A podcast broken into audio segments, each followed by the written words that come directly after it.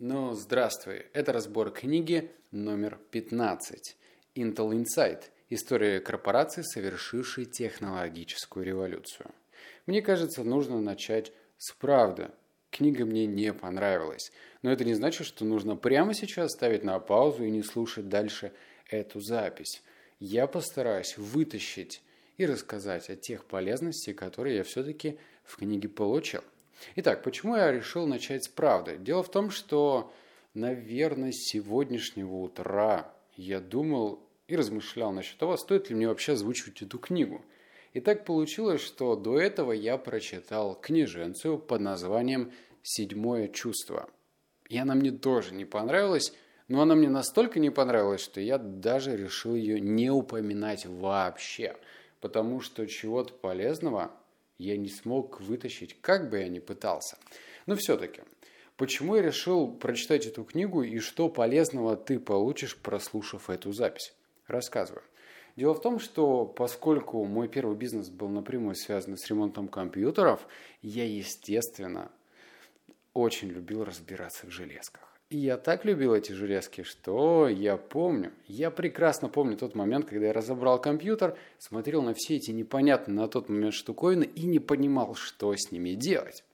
Но, как любой пацан, конечно же, я все разобрал, вытащил, посмотрел, сдул пыль, а потом столкнулся с тем, что я не знаю, как все это дело собрать, да еще и в правильной последовательности. Именно тогда, мне было лет 12, я познакомился с компанией Intel. Конечно, у меня тогда был совершенно слабенький процессор, но вот эта гонка маленького парня, который все время стремился модернизировать свой компьютер, не отпускает меня по сей день. Я знаю про компанию Intel и люблю ее. И я даже могу сказать больше, что я прочитал первую книгу про Intel, наверное, года три назад. Тогда она называлась «Выживая только параноики». Написана она была Энди Гроувом. Это третий человек в компании Intel, который впоследствии стал почти, наверное, самым первым лицом. Он не является основателем, но о нем мы как раз таки и поговорим. Что такое история успешной компании. То есть я взял за правило читать, ну, такие, знаешь, истории, которые рассказаны в лучшем случае создателями этих компаний, либо просто какой-нибудь журналист пишет о какой-либо компании из списка Fortune 500. Все вроде бы здорово и круто. Да, там рассказывается о том, что была компания, и вот на протяжении там скольки-то лет она стала очень прибыльной, соответственно, она вышла на IPO и в дальнейшем принесла много-много в миллиардах долларах денег своим основателям. Все здорово. Но дело в том, что есть истории совершенно скучные и выглядят как непонятные, зачем написанные факты. Например, на протяжении 30% книги рассказывается про судебные разбирательства. Понятное дело, я думаю, ты тоже знаешь, то, что бизнес это а. рискованно и б. ну, без этого никак. И порой некоторые конфликтные ситуации вырастают в судебное разбирательство, что в принципе понятно и логично. Но когда э, рассказывается судебное разбирательство компании, ты это слышишь как историю про сына маминой подруги, которую ты никогда не видел. Ну, точнее, это имеет место быть, но непонятно зачем и почему тебе слушать это. Вот, вот примерно так это все и, рассматривается. Что я оттуда точно вынес? Во-первых, история книги идет до 2000 года, что, ну, прям, как мне кажется, плохо, потому что до 2000 года процессоры были, я не знаю, как в калькуляторах, наверное, нынешних. И я, естественно, смотрел на это все, ну, пожалуйста, ну, пожалуйста, ну, давайте вы про процессоры хотя бы там до 2010 года расскажете. Но нет, мои слова никто не услышал, и вуаля. Процентов 50 книги идет история, рассказ до 1975 года, предположим. То есть, ну, прям слишком-слишком давние события. Самый главный вывод, который я вынес, это то, что не нужно ставить палки в колеса своим сотрудникам. В книге есть три эпизода, когда кто-то уходил из компании и совершал технологическую революцию. То есть он просто работал, его недооценили, он решил собрать вещички и направиться в сторону выхода. А после того, когда он выходит из компании, он основывает новую IT-компанию, тем самым составляя конкуренцию Intel. Бум! Правда?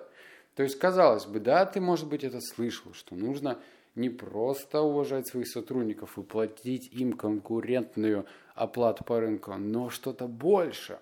То есть если в книге целых три эпизода рассказывается про это, значит это совершенно не просто так. Но я думаю, ты со мной согласишься. То есть три главы тратить на то, что да, кто-то из компании уходит, основывает корпорацию, ну, значит, типа нужно об этом задуматься, причем очень хорошо. Что нужно делать? Во-первых, я думаю, что э, стоит смело разделять компании успешного успеха на две части. Первая часть – это просто, ну вот, не знаю, биография. Ну или нет, биография это про людей. Ну, в общем, история это ок. Но, например, «Выживают параноики», написанная Энди Гроувом, это более прикладная книга, потому что она про менеджмент, потому что она про управление. А управление в крупной компании, да и в средней, да и в мелкой, и в микрокомпании – это самое главное. Как управлять людьми, как их мотивировать, как делать так, чтобы, если они совершают ошибки, то они не повторяли эти ошибки и делали какие-то уроки. Поэтому, если прямо сейчас ты такой же технократ, как и я, и любишь, в принципе, разбираться в компьютерах, и на твоем горизонте появилась компания Intel, а точнее книга про компанию Intel, сделай паузу. Серьезно, не торопись. Не советую брать эту книгу, и лучше уж посмотри в сторону выживает только параноики потому что там рассказывается более интересная история как раз-таки про Энди Грова. Кто такой Энди Гров? Это эмигрант. И мне так кажется, эта история весьма поучительна, потому что у нас бытует мнение, что если ты приедешь в другую страну, то ты никому не будешь нужен. Более того, а, кажется на первый взгляд, что тебе никто на нормальную работу не возьмет – ну, я, я не знаю, ты можешь сейчас со мной, конечно, поспорить, но все-таки эта фраза, эти мысли, они не безосновательны. То есть есть такое ощущение, что все-таки, если ты приедешь в другую страну, то шансов у тебя меньше, э, нежели чем ты был бы резидентом этой же страны. Вот, но история Энди показывает, что, черт возьми, нет. Энди начинал как абсолютно обычный рядовой сотрудник – и в конечном итоге он не только стал обладателем акций, не только стал там подниматься по карьерной лестнице быстрее, чем кто бы то ни было, он остался на этой вершине. И это, по-моему, здорово. Кстати, Энди, если не ошибаюсь, а нет, я не ошибаюсь, он родился в Венгрии. И, соответственно, в том э, возрасте, когда он родился, тогда Венгрия была под оккупацией Советского Союза. Ну и на него, на его воспитание сказалось именно советская закалка. И грустно и смешно одновременно. А вот.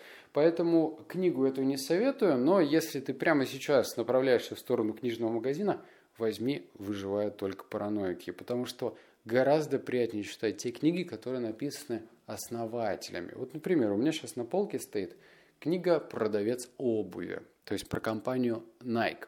И эта книга написана Филом Найтом, то есть основателем этой компании – и когда я ее просто читал, я грыз ногти, я выключил везде все отвлекающие моменты, которые могли меня как-то дисфокусировать.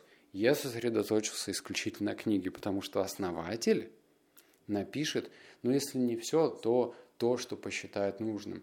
А журналист напишет то, что ему попало в его, не знаю, информационное поле. Такие дела. Увидимся в книге номер 16. Пока-пока.